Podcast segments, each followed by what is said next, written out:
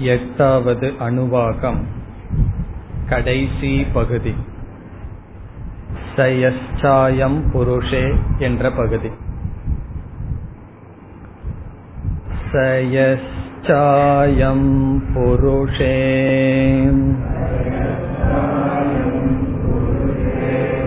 यश्चासावादित्ये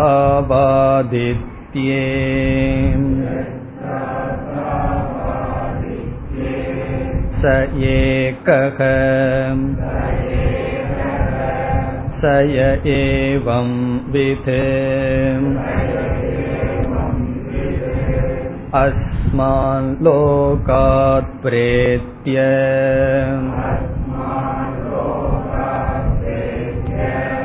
एतमन्नमयमात्मानमुपसङ्क्रामति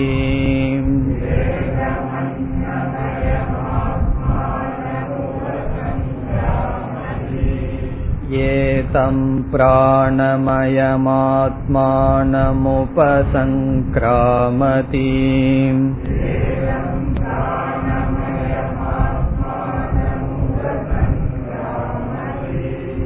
एतं मनोमयमात्मानमुपसङ्क्रामति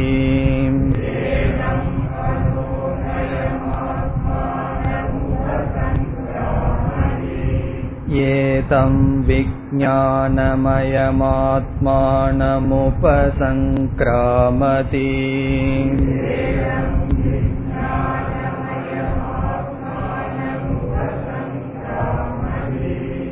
एतमानन्दमयमात्मानमुपसङ्क्रामति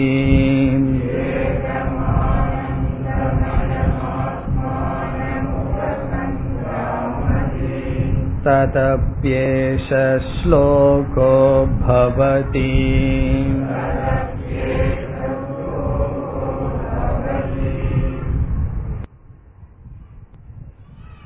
ஆனந்த மீமாம்சா முடிந்ததற்கு பிறகு சய யக அயம் புருஷக யக ச அசௌ ஆதித்யக சக ஏகக. ச சயச்சாயம் புருஷே யச்சாசாவாதித்யே ச ஏகக என்கின்ற மகா வாக்கியம் வருகின்றது. எப்படி இங்கு மகா வாக்கியம் அமைந்தது என்று சென்ற வகுப்பில் பார்த்தோம்.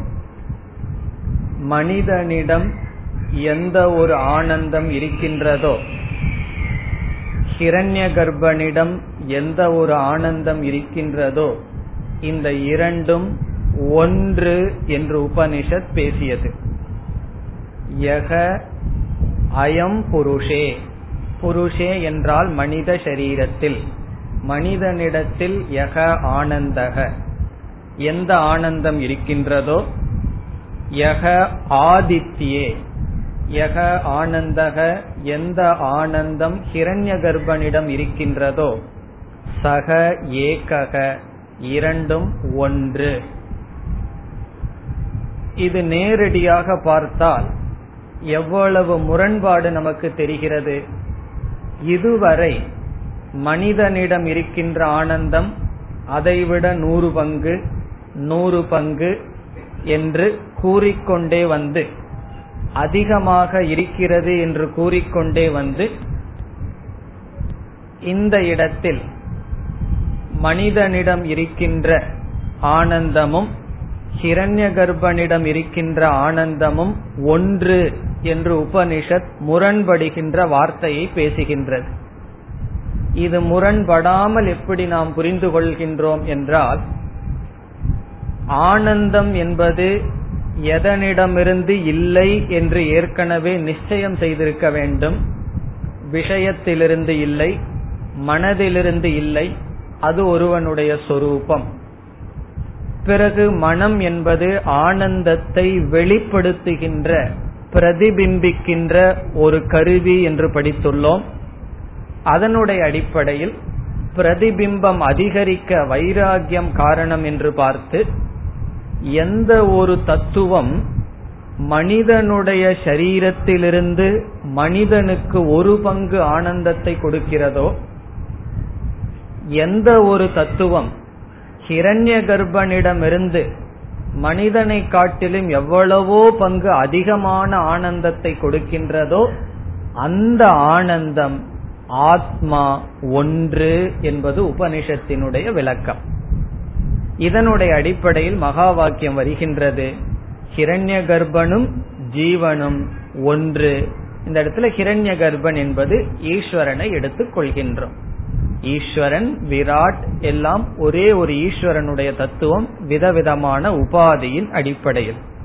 இவ்விதம் ஐக்கியமானது ஆனந்த மீமாம்சாவினுடைய இறுதியான பலன். இதுவரை சென்ற வகுப்பில் பார்த்தோம். இந்த ஆனந்தமய அல்லது ஆனந்த மீமாம்சாவினுடைய தாத்பரியம் முக்கியமாக மூன்று என்று பார்த்து ஆனந்தம் என்பது ஒருவனுடைய சொரூபம் இரண்டாவது வைராகியத்தினுடைய பெருமை மூன்றாவது ஐக்கியத்தை காட்ட பயன்படுத்தப்படுகிறது என்று பார்த்து அந்த விசாரத்தை இதோடு நாம் முடித்தோம். இனி அடுத்த பகுதிக்கு வர வேண்டும். சக யக ஏவம் விது. இந்த பகுதிக்கு வருவதற்கு முன் மூன்று கேள்வியானது கேட்கப்பட்டது. அதாதோனு பிரஷ்னாகா என்று. அந்த மூன்று கேள்வி என்னவென்றால் பிரம்ம அஸ்திவா. பிரம்மன் இருக்கின்றதா என்பது நாம சேர்த்து கொண்ட ஒரு கேள்வி. இரண்டாவது கேள்வி ஞானி வித்துவான் பிரம்மத்தை அடைகின்றானா இல்லையா? மூன்றாவது கேள்வி அவித்துவான் பிரம்மத்தை அடைகின்றானா இல்லையா? என்ற கேள்வி கேட்கப்பட்டது. இந்த கேள்வியில் பிரம்ம அஸ்தி பிரம்மன் இருக்கின்றது என்பதற்கு ஏழு காரணங்களை நாம் பார்த்தோம். அத்துடன் முதல் கேள்வியானது முடிவடைகிறது. உண்மையில் முதலாவது கேள்வி உபனிஷத்தில் நேரடியாக இல்லை நம்மால் எடுத்துக்கொள்ளப்பட்டது அதாதோ அணு பிரஷ்னாகா என்ற பன்மையிலிருந்து முதல் கேள்வி நம்மால் கற்பனை செய்யப்பட்டு அதற்காக இங்கு இருக்கின்ற பகுதியை ஏழு காரணமாக பிரிக்கப்பட்டு பிரம்மன் இருக்கின்றதா என்ற கேள்விக்கு ஏழு காரணங்களினால் பிரம்ம இருக்கின்றது என்று கூறப்பட்டது. இனி சிஷ்யன் கேட்ட அந்த கேள்விக்கு பதில் சய ஏவம் விது என்பதில் ஆரம்பித்து வருகின்றது. அந்த கேட்டவுடன் பதில் கூறவில்லை. இதுவரை உபதேசம் செய்து இனி பதில் வருகின்றது. மீதி கேள்விக்கு பதில் வருகின்றது. மீதி ரெண்டு கேள்வி இருக்கு. வித்வான் அடைகின்றானா இல்லையா? அவித்வான் அடைகின்றானா இல்லையா? அதற்கு பதில் வருகின்றது. என்ன பதில் வருகின்றது என்றால் வித்வான் பிரம்மத்தை அடைகின்றான். வித்வான் தான் பிரம்மத்தை அடைகின்றான் என்பது பதில். நேரடியான பதில். வித்வான் பிரம்மத்தை அடைகிறானா? அடையவில்லையா? ஒரு கேள்வி. அவித்வான் பிரம்மத்தை அடைகிறானா? இல்லையா? என்பது கேள்வி. உபனிஷத் என்ன பதில் சொல்கிறது? வித்வான் தான் பிரம்மத்தை அடைகின்றான். ஞானிதான் பிரம்மத்தை அடைகின்றான். இதிலிருந்து இனி ஒரு கேள்வி என்ன? அவித்வான் அடைகின்றானா இல்லையா? என்ற கேள்விக்கு பதில் சொல்ல தேவையா? வித்துவான் தான் பிரம்மத்தை அடைகிறான் என்று சொல்வதிலிருந்து அவித்வான் பிரம்மத்தை அடைவதில்லை என்ற பதில் நமக்கு கிடைக்கிறது. ஆகவே உபனிஷத் அந்த பதிலை சொல்வது இல்லை. அந்த இரண்டாவது கேள்வி அதாவது மொத்தத்துல மூன்றாவது கேள்வி கடைசி கேள்விக்கு பதில் இங்கு கிடையாது. அவித்துவான் பிரம்மத்தை அடைகிறானா இல்லையா என்ற கேள்விக்கு பதில் இல்லை. ஆனால் என்ன பதில்? அடைவதில்லை என்பது பதில். வித்துவான் அடைகின்றானா இல்லையா என்ற கேள்விக்கு வித்வான் தான் பிரம்மத்தை அடைகிறான் என்ற பதில் இப்பொழுது வருகின்றது. பிறகு நமக்கு அந்த சந்தேகம் வரலாம். என்ன சந்தேகம்? இந்த கேள்வி என்ன பாவனையுடன் சிஷ்யனால் கேட்கப்பட்டது? பிரளய காலத்தில் வித்வான் பிரம்மத்தை அடைகிறான் என்று ஏற்றுக்கொண்டால் அவித்வான் அடையவில்லை என்று எடுத்துக்கொண்டால் அவித்வான் பிரம்மனால் படைக்கப்பட்டவன் அல்ல பிரம்மனிலிருந்து வேறுபட்டவன் ஆகின்றான். அவித்வானும் பிரம்மத்தை அடைகிறான் என்றால் எதற்கு ஞானத்தை அடைய வேண்டும்? எல்லோருமே பிரளய காலத்தில் பிரம்மத்தை அடைந்து விடுகின்றோமே. இந்த பாவனையில் கேள்வி கேட்கப்பட்டது. இங்கு ஆசிரியர் அல்லது உபனிஷத் என்ன பதில் சொல்கிறது? வித்வான் தான் பிரம்மத்தை அடைகிறான். இப்படி சொல்வதிலிருந்து இந்த கேள்விக்குள் இருக்கின்ற சந்தேகத்தை நாம் எப்படி நீக்குவது என்றால் இதுவரை படித்த பகுதியில் நாம் அந்த சந்தேகத்தை நீக்கியவர்களாக இருக்கிறோம். எப்படி இந்த சந்தேகம் நீக்கப்படுகிறது? உபனிஷத்தானது வித்வான் தான் பிரம்மத்தை அடைகிறான் என்று சொன்னால் சிஷ்யனுடைய மனதில் ஒரு சந்தேகம் இருந்தது. அது என்ன சந்தேகம்?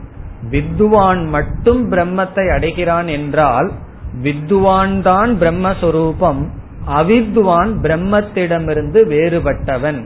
அவித்வான் என்றால் அஜானி பிரம்மஸ்வரூபம் அல்ல. என்ற சந்தேகம் நமக்கு வரும்.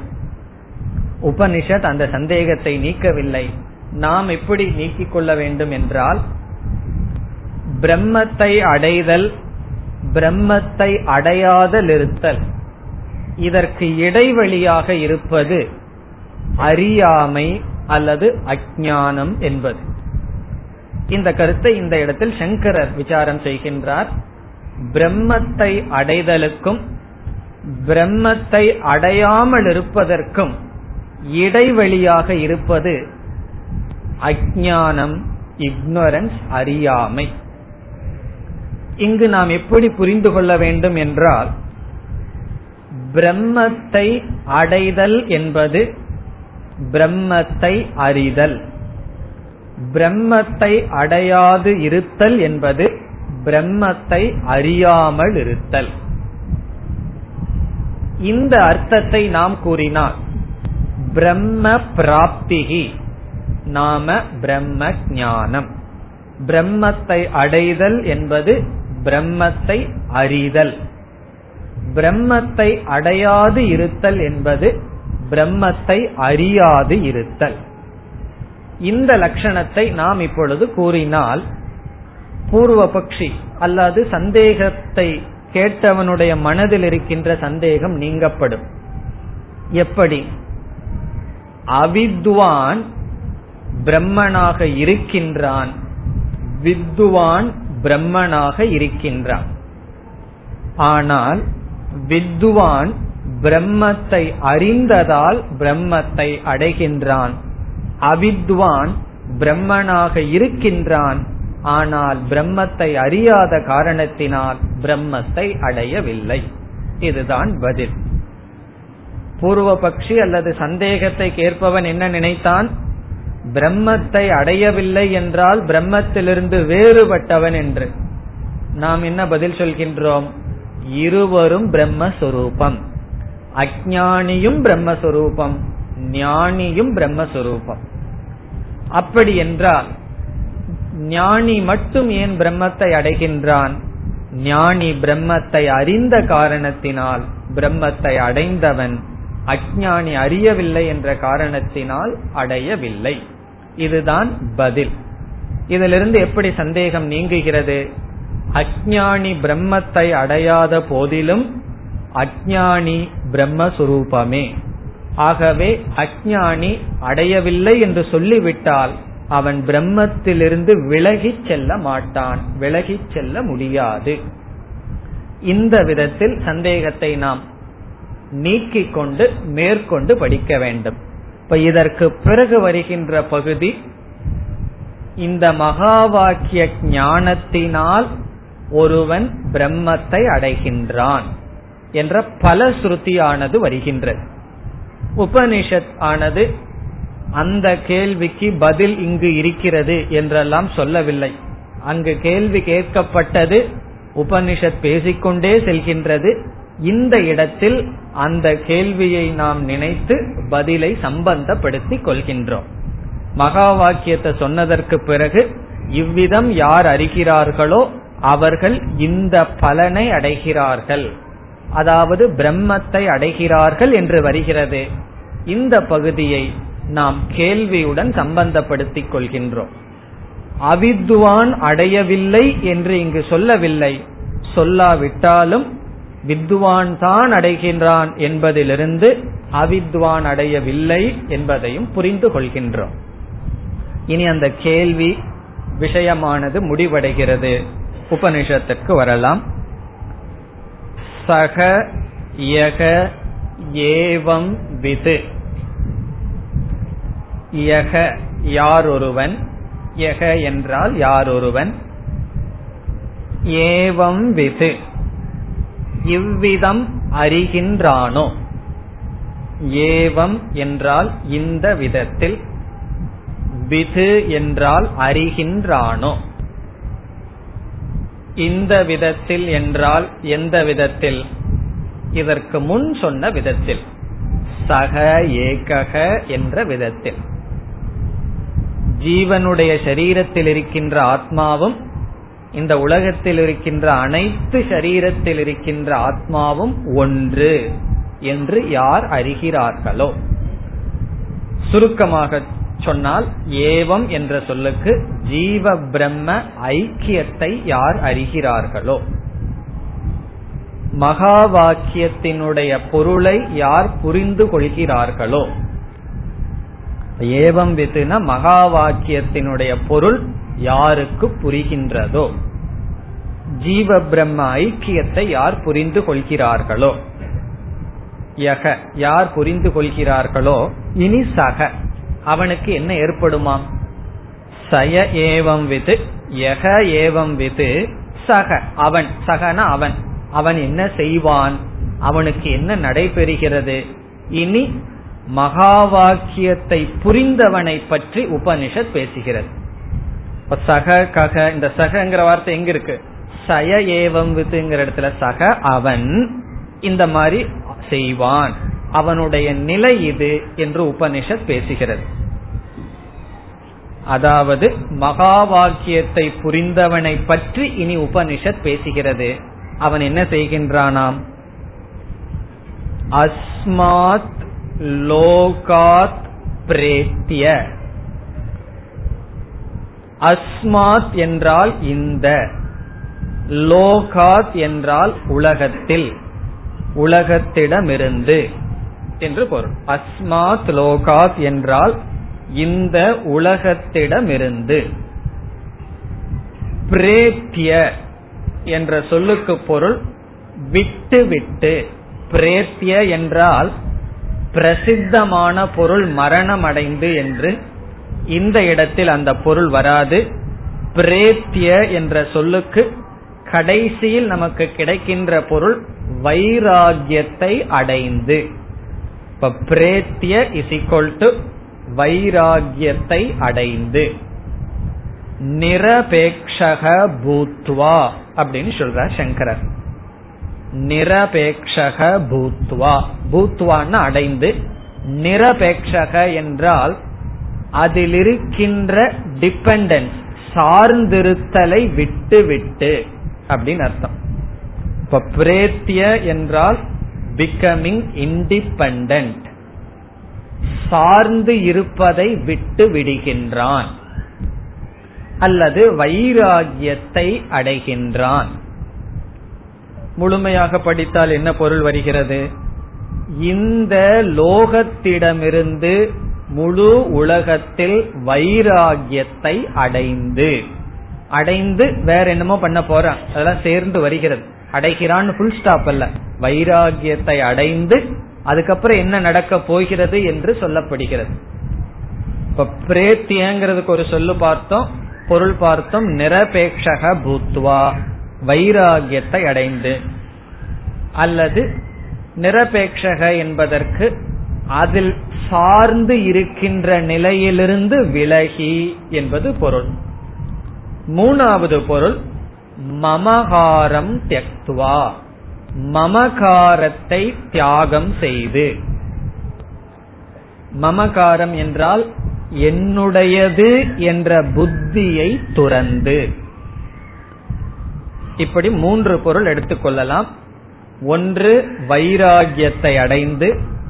இரண்டாவது சார்ந்து இல்லாத நிலையை அடைந்து.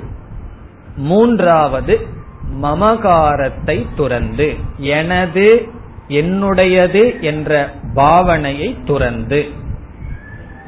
இனி இந்த மூன்றுக்கும் பொருள் பார்க்கலாம். இந்த ஞானத்தை அடைந்தவுடன் மகா வாக்கிய ஞானத்தை அடைந்தவுடன் முழு உலகத்தில் இவனுக்கு பூர்ண வைராகியம் வருகின்றது. முழு உலகத்திலும் வைராகியம் பூர்த்தி அடைகிறது பூர்ணம் ஆகின்றது. ஏன் இப்படி சொல்லணும்? வைராகியம் நிறைவு பெறுகிறதுன்னு நாம் ஏன் சொல்ல வேண்டும்? என்றால் இதற்கு முன் மனிதன் இருந்தான் மனித கந்தர்வன் இருந்தான். மனித கந்தர்வனுக்கு வைராகியம் இருந்ததா இல்லையா? அவனுக்கு மனித லோகத்தில் வைராகியம் இருந்தது. தேவ கந்தர்வனுக்கு எவ்வளவு தூரம் வைராகியம் இருந்தது? மனித கந்தர்வ லோகம் வரைக்கும் வைராகியம் இருந்தது. இப்படியே சென்று கொண்டு வந்தால் ஹிரண்ய கர்ப்பருக்கு எவ்வளவு தூரம் வைராகியம்னா? அவரோட போஸ்ட தவிர மீது எல்லா இடத்திலையும் வைராகியம் இருந்திருக்கு. அதனாலதான் அந்த போஸ்டில் அவர் இருந்து கொண்டு இருக்கின்றார். பற்றுடன். இவ்விதம் இந்த உலகத்தில் பிரம்ம ஞானம் வராத வரைக்கும் நம்முடைய வைராகியம் சாபேட்சமாகத்தான் இருக்கும். சில சில இடங்கள்ல வைராகியம் இருக்கும் சில இடங்கள்ல வைராகியம் இருக்காது. நம்முடைய வாழ்க்கையிலேயே பார்க்கிறோமே சில இந்திரிய விஷயங்கள்ல தியாகம் பண்ணிடுவோம் அதெல்லாம் வேண்டான்னு விட்டுருவோம். சிலதை விடாம பிடிச்சிட்டு இருப்போம். காஃபி வேண்டான்னு விட்டுட்டு டீய பிடிச்சுக்கிறது. டீய வேண்டான்னு விட்டுட்டு காஃபிய பிடிச்சுக்கிறது. ரெண்டு வேண்டான்னு விட்டு பாக்கு போடுறது. இப்படி என்னன்னா சிலது சிலதைத்தான் நம்ம விட முடியுது. சிலதை விட முடிவதில்லை. காரணம் என்ன? அந்த பூர்ண மித்தியாத்துவ நிச்சயம் வரவில்லை. இங்கு என்னன்னா மகா வாக்கிய ஞானம் அடைந்து ஏற்கனவே ஓரளவு வைராகியம் இருந்தா தான் இந்த ஞானம் வரும். ஞானம் வைராகியம் இல்லாம ஞானம் வராது. பிறகு அந்த வைராகியத்தினுடைய பூர்த்தி எப்பொழுது ஆகின்றது? இந்த ஞானம் வந்தவுடன் எல்லா பொருள்களிலும் வைராகியம் வைராகியத்திலும் வைராகியம். நான் ஒரு வைராகியசாலின்னு கூட நினைக்க மாட்டான். இவ்வளவும் நான் துறந்து விட்டேன் என்றும் அவன் நினைப்பதில்லை. துறந்ததையும் துறந்து விடுகின்றான். அதனுடைய அர்த்தம் என்ன? நான் துறந்து விட்டேன் என்ற பாவனையையும் துறந்து விடுகின்றான்.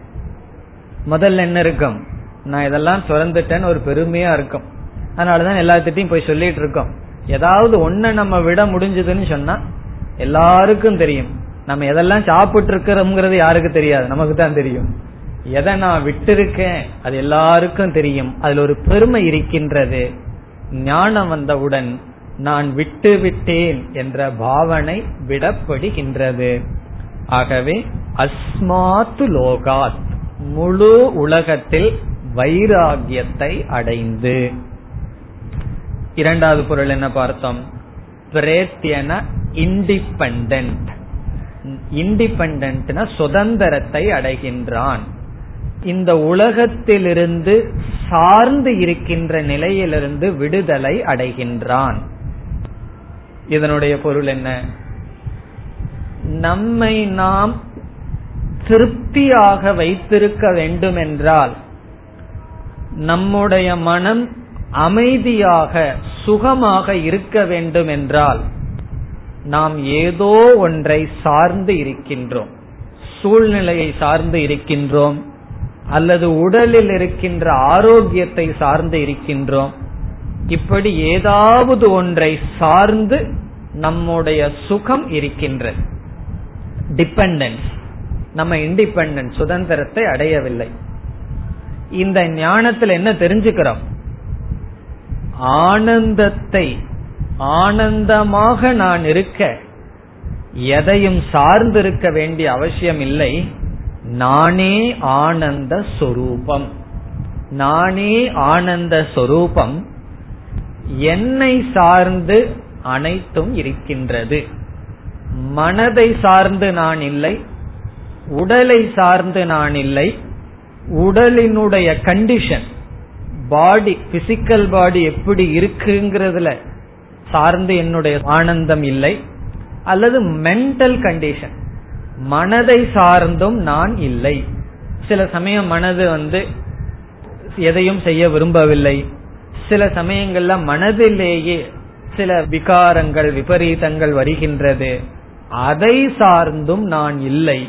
நான் ஆனந்த சுரூபம். இந்த உலகத்துல எத்தனையோ மனசு எத்தனையோ உடலை நான் பார்க்கிற அதுபோல இந்த மனம் இந்த உடலை பார்க்கின்றேன். இனி ஒருவருடைய மனது வந்து ரஜோகுணம் தமோகுணம் சத்துவகுணத்தில் இருந்தா நான் எப்படி அந்த மனதிலிருந்து வருகின்ற செயலை சாட்சியா பார்க்கிறனோ அப்படி என்னுடைய மனசையே நான் பார்க்கின்றேன். என்னுடைய மனசை இப்ப எங்க போடுறேன்? என்னுடைய பார்வைக்கு பொருளாக வைத்து நான் மனதிலிருந்து பிரிந்து நிரபேட்சக இண்டிபெண்ட் சுதந்திரமாக இருக்கின்றேன். சுதந்திரம்னா எதுல சுதந்திரம்?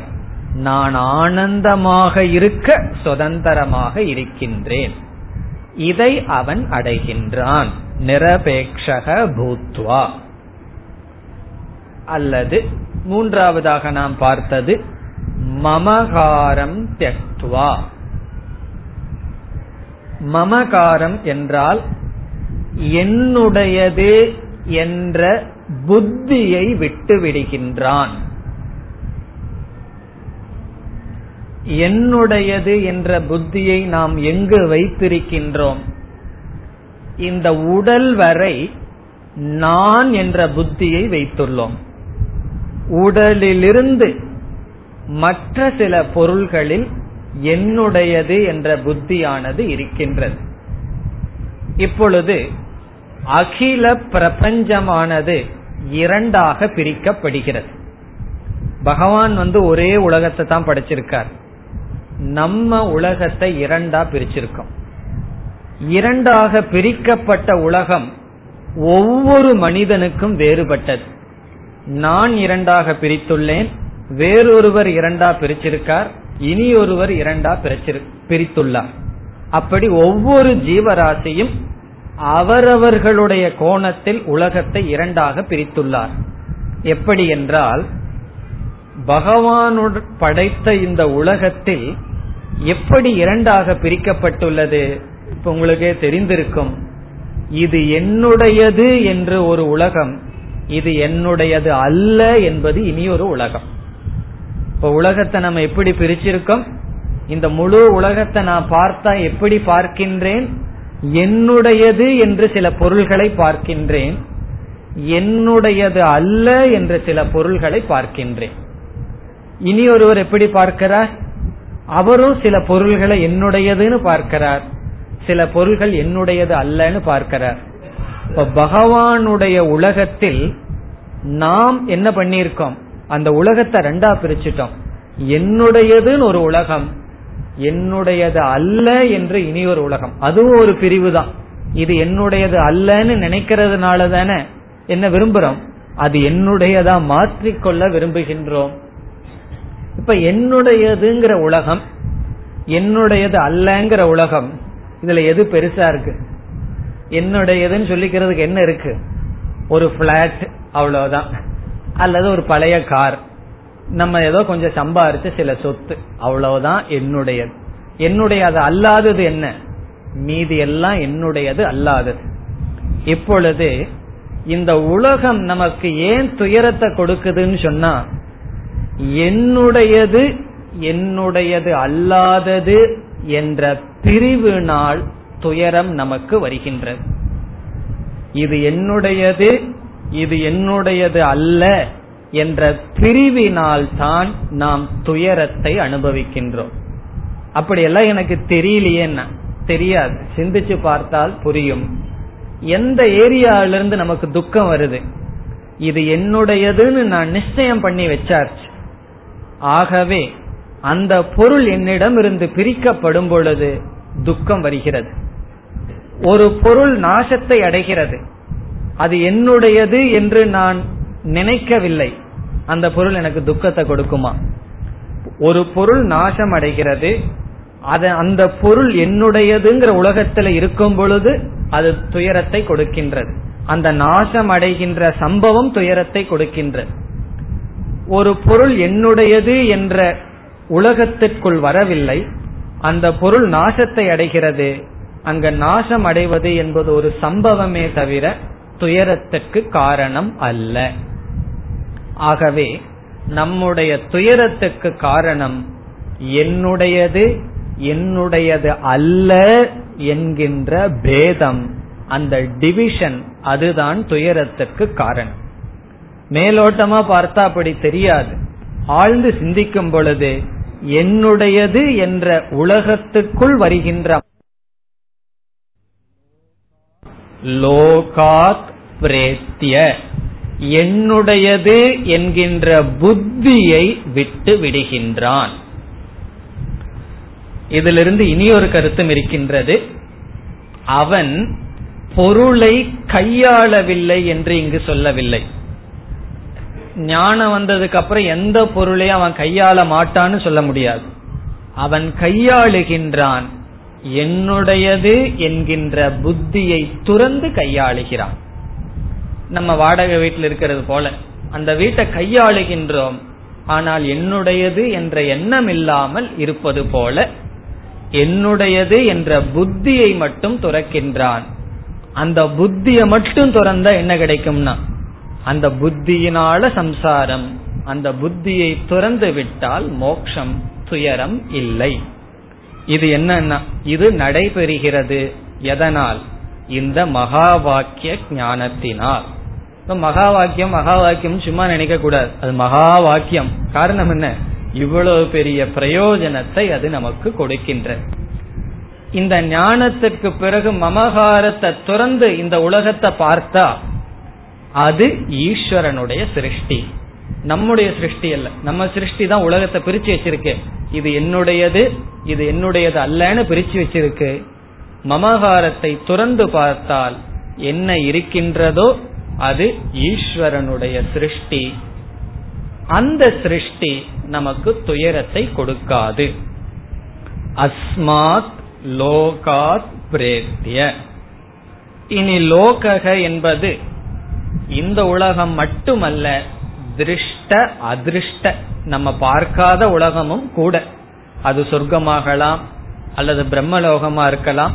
எவ்வளவோ லோகத்தை எல்லாம் பார்த்துட்டு வந்தோமே ஆனந்த மீமாம்சாவில. அப்படி எந்த லோகமாக இருந்தாலும் அனைத்து பிரபஞ்சம் என்பது பொருள். இப்ப திருஷ்ட அதிருஷ்ட விஷய சமுதாயாத். திருஷ்டமான அதிருஷ்டமான விஷய கூட்டங்களிலிருந்து அவன் வைராகியத்தை அடைகின்றான். அதிலிருந்து இண்டிபெண்ட் சுதந்திரத்தை அடைகின்றான். அதில் என்னுடையது என்ற பாவனையை துறந்து விடுகின்றான். ஒரு அன்பர் ஒருவர் இருந்தார். அவருடைய தந்தை வந்து இந்த பைனான்ஸ் பிசினஸ் பண்ணிட்டு இருந்தார். எல்லாத்துக்கும் பணத்தை கொடுப்பார் வட்டி வாங்குவார் பண்ணிட்டு இருந்தார்.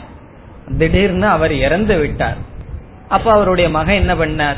யாருக்கெல்லாம் அப்பா கொடுத்திருக்கார்? அப்படின்னு எடுத்து எல்லாம் பார்த்து அதெல்லாம் செட்டில் பண்ணிட்டு அவர் அதே போல சந்தோஷமா வாழ்ந்துட்டு இருந்தார். சில வருடங்கள் சென்று விட்டது. அஞ்சு வருஷம் ஆயிடுது.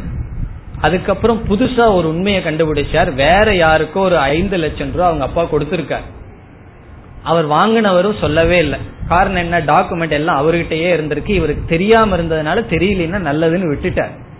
பிறகு இவர் கண்டுபிடித்து விட்டார். வேறொருவருக்கு புதிதாக இந்த உண்மை தெரிந்தது. பிறகு தெரிஞ்ச உடனே அந்த டாக்குமெண்ட் எடுத்துட்டு போய் கேட்டார். அவர் ஒத்துக்கொண்டார். ஆமா உண்மைதான். ஆனா நான் எல்லாம் இப்ப கொடுக்க மாட்டேன். பத்து வருஷம் ஆகட்டும்னு சொல்லி கொடுக்க மாட்டேன்னு சொல்லிட்டார். அந்த தேதியிலிருந்து அவர் அவருக்கு மனசுல வந்தது என்ன தெரியுமோ? ஒரு பெரிய துக்கம். அந்த துக்கத்துக்கு எவ்வளவு தூரம் அவர் எவ்வளவு அமௌண்ட் அவருக்கு துக்கம்னா அஞ்சு லட்சம் ரூபா துக்கம் அவருக்கு வந்திருக்கு. அதற்கு முன்னாடி என்னன்னா அஞ்சு லட்சம் ரூபா துக்கம் அவருக்கு இல்லை. இப்ப துக்கத்தினுடைய அமௌண்ட் என்னன்னு சொன்னா அந்த பொருள் அவரு சம்பாரிச்சது கிடையாது. எத்தனையோ வருஷம் அவர் அப்பா சம்பாரிச்சு யாருக்கோ கொடுத்திருக்கார். அது என்னுடையது. எனக்கு சார்ந்தது அவரிடம் இருக்கிறது. அது வராது இப்பொழுதுன்னு தெரிஞ்ச உடனே துக்கம். இதை நினைக்கும் பொழுதுதான் மாயையினுடைய பகவானுடைய லீலை புரிகின்றது. அவர் சந்தோஷமா இருந்தார். இருக்கிறதுல கண்டென்மெண்டோட திருப்தியா இருந்தார். அவர் வந்து என்னிடம் சொன்னார். சொல்லிட்டு எனக்கு ரொம்ப துக்கமா இருக்கு. அதை நினைச்சு நினைச்சு கஷ்டமா இருக்கு. அஞ்சு லட்சம் ரூபா போச்சேன்னு. ஏதோ கஷ்டப்பட்டு சம்பாரிச்சு சேர்த்து வச்ச மாதிரி. அப்போ சந்தோ அப்ப நான் நினைச்சேன் சந்தோஷமா இருக்க பகவான் விடலியே அவரை. பொருள் இருந்தது. ஆனா என்ன ஆச்சுன்னா அஞ்சு லட்சம் ரூபா போச்சே போச்சேன்னு சொல்லி. இதுதான் மமகாரம் இதற்கு முன்னாடி அவர் சிந்திக்க கூட கிடையாது. அது தெரியாம இருந்திருந்தா சந்தோஷமா இருந்திருக்கும். ஞானிக்கு என்னன்னா எல்லாமே ஈஸ்வரனுடையதுன்னு தெரிஞ்சது காரணத்தினால எது தன்னிடமிருந்து போனாலும் துக்கம் இல்லை. இந்த ஞானம் வர்ற வரைக்கும் நமக்கு இல்லாதத நம்முடையதுன்னு கற்பனை பண்ணி சந்தோஷமா இருக்க முடியாது.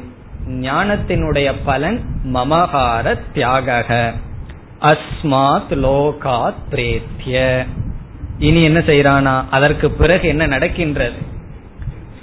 ஏதம் அன்னமயம் ஆத்மானம் உபசங்கிராமதி. ஏதம் இந்த ஏதம் என்றால் இந்த அன்னமயம் நம்முடைய ஸ்தூல சரீரம் அன்னமயத்தை ஆத்மானம் ஆத்மா என்று கருதி இருந்த இந்த ஸ்தூல சரீரம் ஆத்மா என்று நினைத்து கொண்டிருந்தான். அவ்விதம் ஆத்மா என்று நினைத்து கொண்டிருந்த ஸ்தூல சரீரத்தை ஆத்மானம் என்றால் ஆத்மாவாக பாவித்து கொண்டிருந்த அன்னமயம் என்றால் ஸ்தூல சரீரம். ஐந்து கோஷத்தை படிச்சிருக்கிறோம் அல்லவா? அதே ஒவ்வொரு கோஷமும் வர இருக்கின்றது. அன்னமயம் ஆத்மானம் உபசங்கிராமதி. உபசங்கிராமதி என்பதற்கும் விதவிதமாக நாம் பொருள் பார்க்க இருக்கின்றோம். முதல் பொருள் அகங்காரத்தை துறக்கின்றான். அகங்காரம் தியஜதி. அப்படி என்றால் இந்த அன்னமயத்தில் ஸ்தூல சரீரத்தில் இருக்கின்ற அகங்காரத்தை துறக்கின்றான்.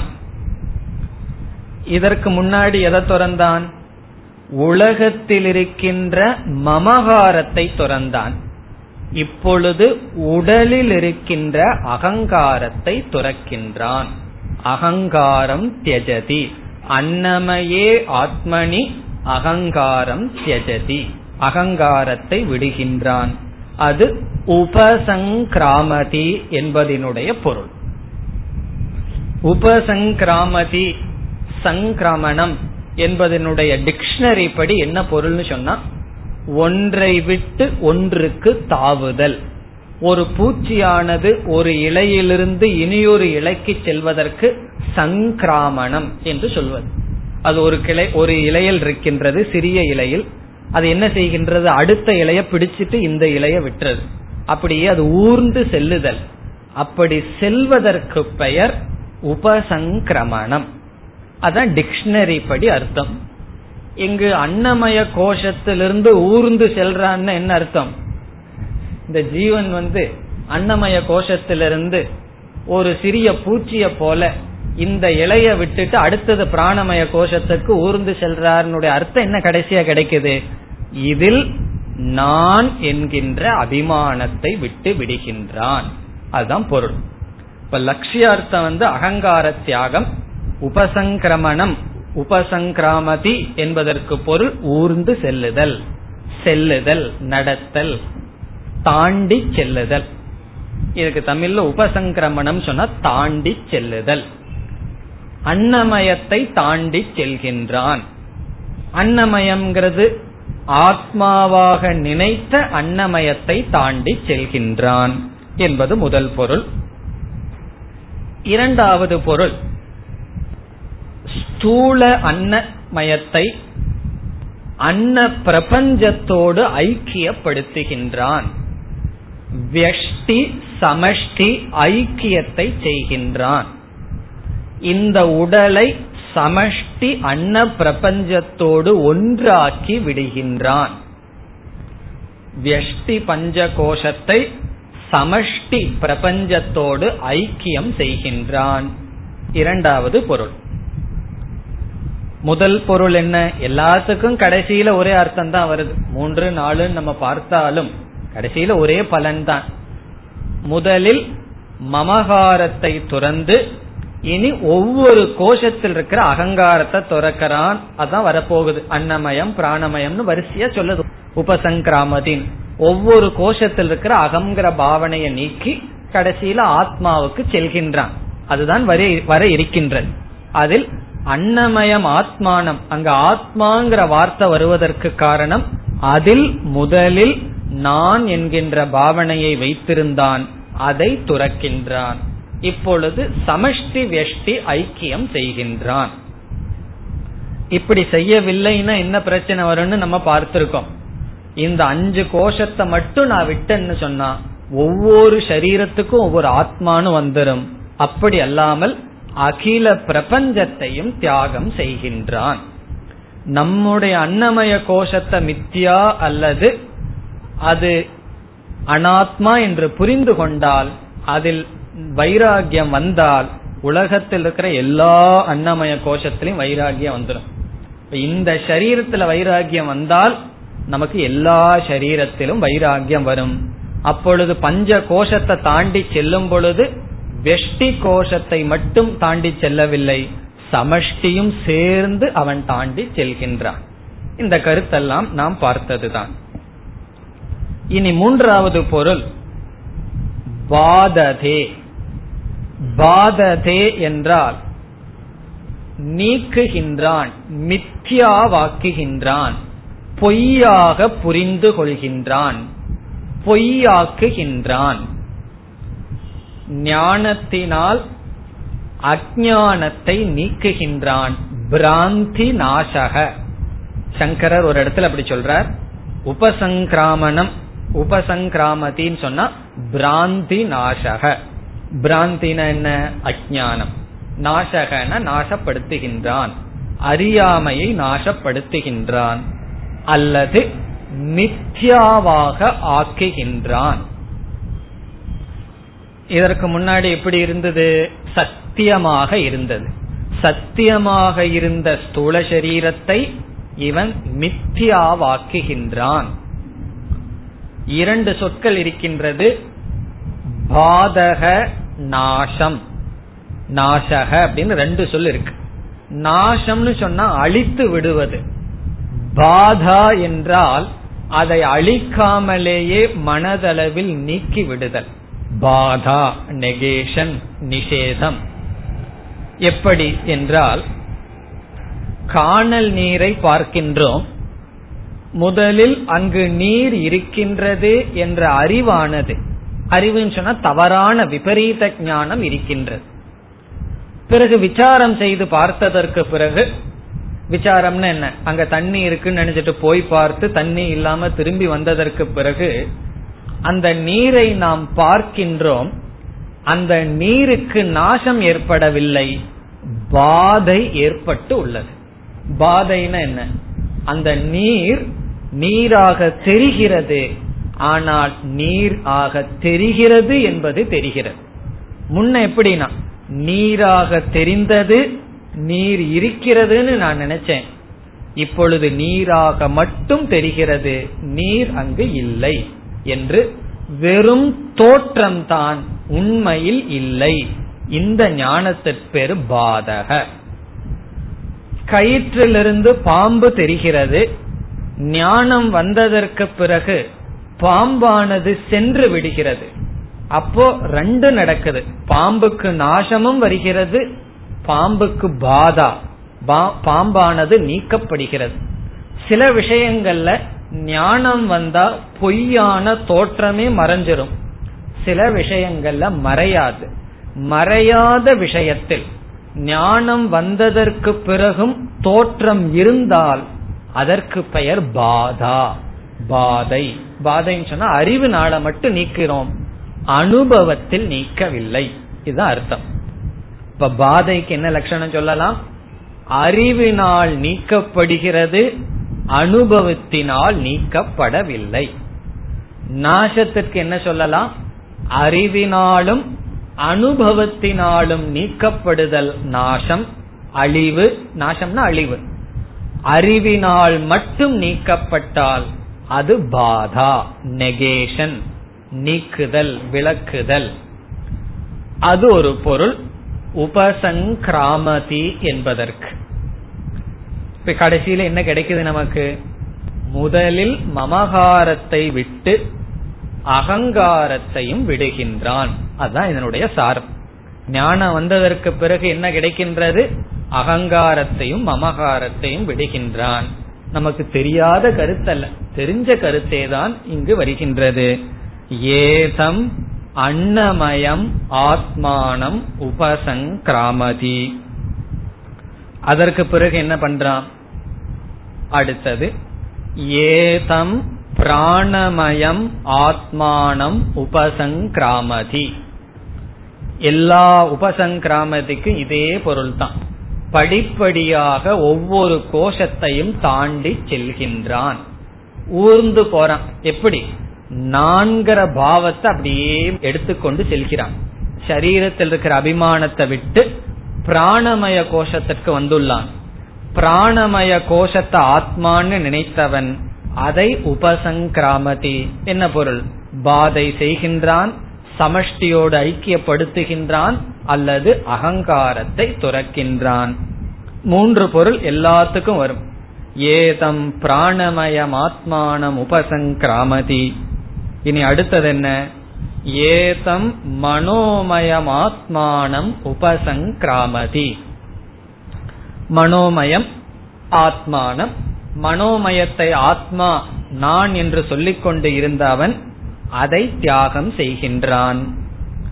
அடுத்தது ஏதம் விஜயானமயமாத்மானம் உபசங்கிராமதி. அதே பொருள் விஜயானமயத்தை விட்டு விடுகின்றான் சமஷ்டி ஐக்கியப்படுத்துதல் பாதை செய்வது எல்லாம் ஒரே பொருள். கடைசியாக ஏதம் ஆனந்தமயமாத்மானம் உபசங்கிராமதி. ஆனந்தமயத்திலிருந்தும் நான் என்கின்ற பாவனையை நீக்கி விடுகின்றான் எப்படி அவன் ஆனந்தமயத்திலிருந்து செல்கின்றான்? ஆனந்த மீமாம்சாவின் மூலம். ஆனந்தம் என்பது பிரியமோத பிரமோத விருத்திகளினால் வருவது அந்த ஆனந்தம் நான் அல்ல. இவைகளுக்கெல்லாம் ஆதாரமாக இருக்கின்ற ஆனந்த சொரூபமாக நான் இருக்கின்றேன். பிரியமோத பிரமோத விருத்திகளினால் வருகின்ற ஆனந்தமெல்லாம் கோஷானந்தம் என்று புரிந்து கொள்கின்றான். திடீர்னு பிரியமோத பிரமோதம் சொல்றேனே அது ஞாபகம் இருக்கோ?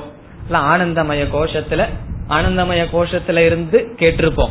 ஆனந்தமய கோஷத்துல இருந்து கேட்டிருக்க மாட்டோம். ஆனந்தமய கோஷத்துல இருந்திருந்தோம்னா தூங்கிட்டு இருந்திருப்போம். ஆனந்தமய கோஷ விசாரத்தில் படித்துள்ளோம். அவைகளை நீக்குகின்றான். பிறகு உபனிஷத் என்ன செய்கிறது? ஆனந்தமயத்தை நீக்கிட்டு அதுக்கப்புறம் அப்படியே எங்க ஊர்ந்து போறான்? ஒண்ணுமே உபனிஷத் சொல்லல. ஆனந்தமய கோஷம் உபசங்கிராமதின்னு சொன்னதற்கு அப்புறம் பிரம்மத்துல போய் அவன் உட்கார்றான்னு சொல்லணும் அல்லவா? அஞ்சு கோஷத்தை நீக்கியாச்சு. அஞ்சு கோஷத்தை நீக்கியதற்கு பிறகு இவன் பிரம்மத்திடம் போய் அடைகிறான்னு உபனிஷத் சொல்லணுமே. சொல்லல. காரணம் என்ன? அஞ்சு கோஷத்தை நீக்கியதற்கு பிறகு என்ன இருக்கோ அதுதான் அவன். அதுதான் பிரம்ம அதுக்கப்புறம் அவன் பிரம்மத்தை அடைய வேண்டிய அவசியம் கிடையாது. அதோட உபனிஷத் சைலண்ட் ஆயிரும். அஞ்சு கோஷத்தை நீக்கிறான்னு சொன்னதுக்கு அப்புறம் உபனிஷத் பேசுவதற்கு ஒன்னும் கிடையாது. ததப்பேஷ ஸ்லோகோ பவதி. இந்த விஷயத்துல ரிக் மந்திரத்தை தான் நான் சொல்ல முடியுமே தவிர ஆனந்தமயத்தை கடந்ததற்கு பிறகு அவன் எப்படி இருக்கான்னு நான் சொல்ல வேண்டிய அவசியம் இல்ல அவன் யாரு கடக்கிறானோ அவன்தான் பிரம்மன். அவன் பிரம்மனாக இருக்கின்றான். இப்ப நம்ம வந்து இப்படி வாக்கியத்தை சேர்த்து முடி முடித்து கொள்ளலாம். அபயம் பிரதிஷ்டாம் விந்ததே. அபயமான பிரம்மத்தை அடைகின்றான் அல்லது பிரம்மமாக இருக்கின்றான். அப்படி சேர்த்தி இந்த பிரகரணத்தை முடிவு செய்ய வேண்டும். எப்படி?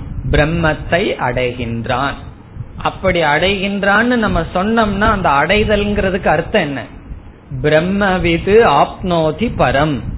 ஆப்னோதிங்கிறதுக்கு அர்த்தம் அங்கேயே பார்த்திருக்கோம். பிரம்மத்தை அறிபவன் பிரம்மத்தை அடைகிறான்னு சொன்னா பிரம்மனாக இருக்கின்றான். பிரம்மத்தை அறியாதவன் சம்சாரியாக இருக்கின்றான். பிரம்மத்தை அறிபவன் பிரம்மனாக இருக்கின்றான். அது எப்படி உபனிஷத் அடைகிறது நீங்க சொல்கிறீர்கள்? பிரம்மத்தை அறிபவன் பிரம்மனாக இருக்கிறான் எப்படி சொல்வது என்றால் வேறு ஒரு உபனிஷத்தில் பிரம்ம வேத பிரம்மைவ பவதி என்று சொல்லப்பட்டிருக்கிறது. பிரம்மத்தை அறிபவன் பிரம்மனாக இருக்கிறான் உபனிஷத் ஒரு இடத்துல சொல்லியிருக்கு. இங்க வந்து பிரம்மத்தை அறிபவன் பிரம்மத்தை அடைகிறான்னு சொல்லியிருக்கு.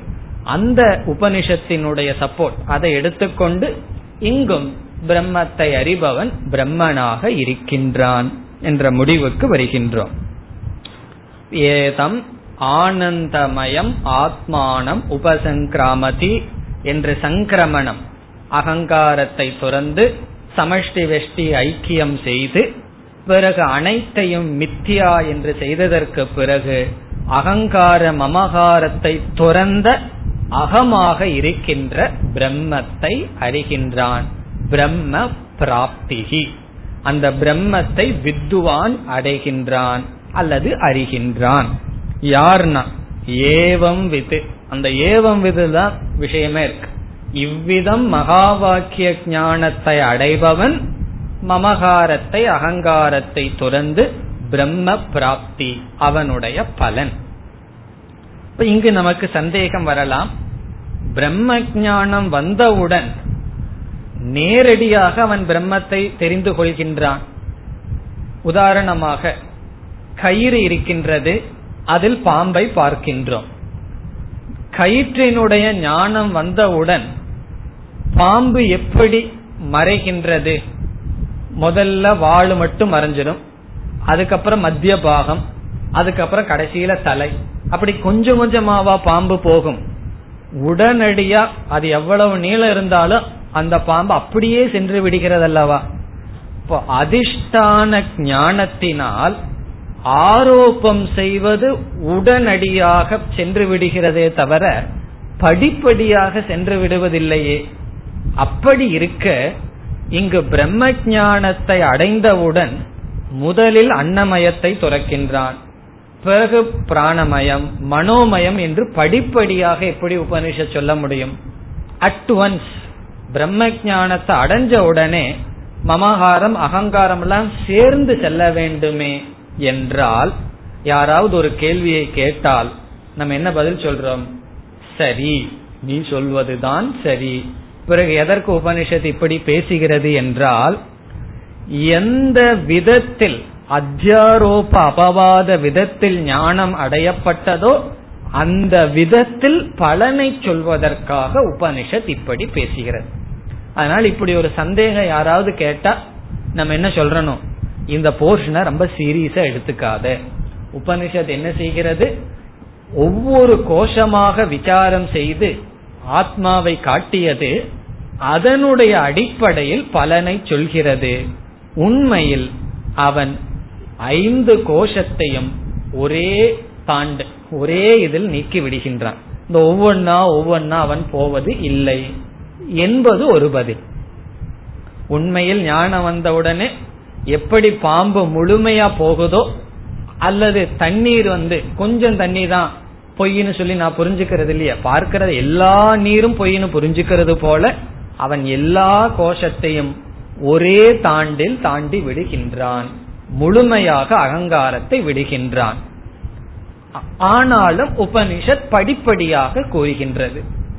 அல்லது ஞானத்தை அடைந்ததற்கு பிறகும் கூட இந்த விபரீத பாவனையை படிப்படியாக துறக்கின்றான். முதல பொருள் என்ன பார்த்தோம்? உண்மையில் எல்லா கோஷத்தில் இருக்கின்ற அபிமானத்தை சேர்ந்து தாண்டி விடுகின்றான். இருந்தாலும் உபனிஷத் கிரமத்துக்காக சொன்னது என்று பார்த்தோம். அல்லது ஞானம் வந்ததற்கு பிறகும் ஞான நிஷ்டை அடைவ அடைய வேண்டும். விபரீத பாவனைகள் இருக்கின்றது. முதல் விபரீத பாவனை ஸ்தூல சரீரத்தில் இருக்கு. அடுத்த விபரீத பாவனை பிராணமய கோஷம் என்று படிப்படியாக விபரீத பாவனையை துறந்து வருகின்றான் என்று ஞானம் ஒரே ஒரே படியில் நடைபெறுகிறது. ஞான நிஷ்டையானது படிப்படியாக வருகின்றது. அதை நம்ம அனுபவத்துல பார்க்கிறோமா இல்லையா? நம்முடைய அனுபவத்தில் பார்க்கின்றோம். எதை பார்க்கின்றோம்? ஞானமானது வந்து விடுகிறது. சில ஹேபிச்சுவல் எரர்னு சொல்றோமே. விபரீத பாவனைகள் தேகாத்ம புத்தி காலப்போக்கில் தான் நீங்குகின்றது. அவ்விதம் இவன் படிப்படியாக ஒவ்வொரு கோஷத்தில் இருக்கின்ற அபிமானத்தை நீக்கி பிரம்மஸ்வரூபமாக இருக்கின்றான். இனி கடைசி பகுதி. தது அபி ஏஷக ஸ்லோகக பவதி. ததபி தஸ்மின் அபி அர்த்தே. இந்த விஷயத்தில் ஏஷக வக்ஷமான ஸ்லோகக பிருக் மந்திரக பவதி. இந்த விஷயத்தில் இதுவரை பேசிய விஷயத்தில் வரப்போகின்ற ரிக் மந்திரமும் இருக்கின்றது. இவ்வளவு தூரம் பிராமணோபனிஷத் தைத்திரியோபனிஷத் சொல்லி இந்த கருத்தை நிலைநாட்ட அல்லது இதே கருத்தை பேசுகின்ற ரிக் மந்திரமானது பேசப்படுகிறது. இப்படி ரிக் மந்திரமானது ஒவ்வொரு பகுதியிலும் வந்தது அதைத்தான் மீண்டும் இங்கு உபனிஷத் செய்கிறது. இனி இந்த அர்த்தத்தில் என்றால் எந்த அர்த்தத்தில்? இதெல்லாம் நான் சொல்லவே கூடாது. இதுவரைக்கும் என்ன அர்த்தம் பார்த்தோமோ அந்த அர்த்தத்தில். என்ன அர்த்தம் பார்த்தோம்? ஞானத்தை அடைந்தவன் பிரம்மத்தை அடைந்தவன் அறிந்தவன் பிரம்மத்தை அடைகின்றான் என்ற அர்த்தத்தில். இப்ப ஏதஸ்மின் அர்த்தே என்றால் மகா வாக்கிய ஞானத்தை அடைந்தவன் பிரம்மத்தை அடைகின்றான். இப்படிப்பட்ட பிரம்மத்தை அடைகின்றான் பலனை அடைகின்றான் என்ற விஷயத்தில் ரிக் மந்திரம் வருகின்றது. வரப்போகின்ற ரிக் மந்திரம் என்ன செய்கின்றது? இப்படிப்பட்ட பிரம்மத்தை அறிபவன் ந பிபேதி குதஸ்ச நேதி என்கின்ற அபயமான பிரம்மத்தை அடைகின்றான். அபய பிரதிஷ்டாம் விந்ததே என்ற பலனை அடைகிறான்னு சொல்லி இனி அடுத்த ஒன்பதாவது கடைசி அணுவாகத்தில் ரிக் மந்திரம் வருகின்றது. பிறகு மீண்டும் உபனிஷத்தானது மிக அழகான ஜீவன் முக்தியை சொல்கின்றது. ஞானத்தை அடைந்தவனுக்கு எப்படிப்பட்ட பலன் வருகின்றது என்று சொல்லி பிரம்மவல்லி முடிய இருக்கின்றது. அதை நாம் அடுத்த வகுப்பில் பார்க்கலாம். ஓம் போர் நமத போர் நமிதம் போர் போர் நமுதச்சதேம் பூர்ணய பூர்ணமாதாய பூர்ணமேவாவசிஷ்யதேம் ॐ शान्ति शान्ति शान्तिः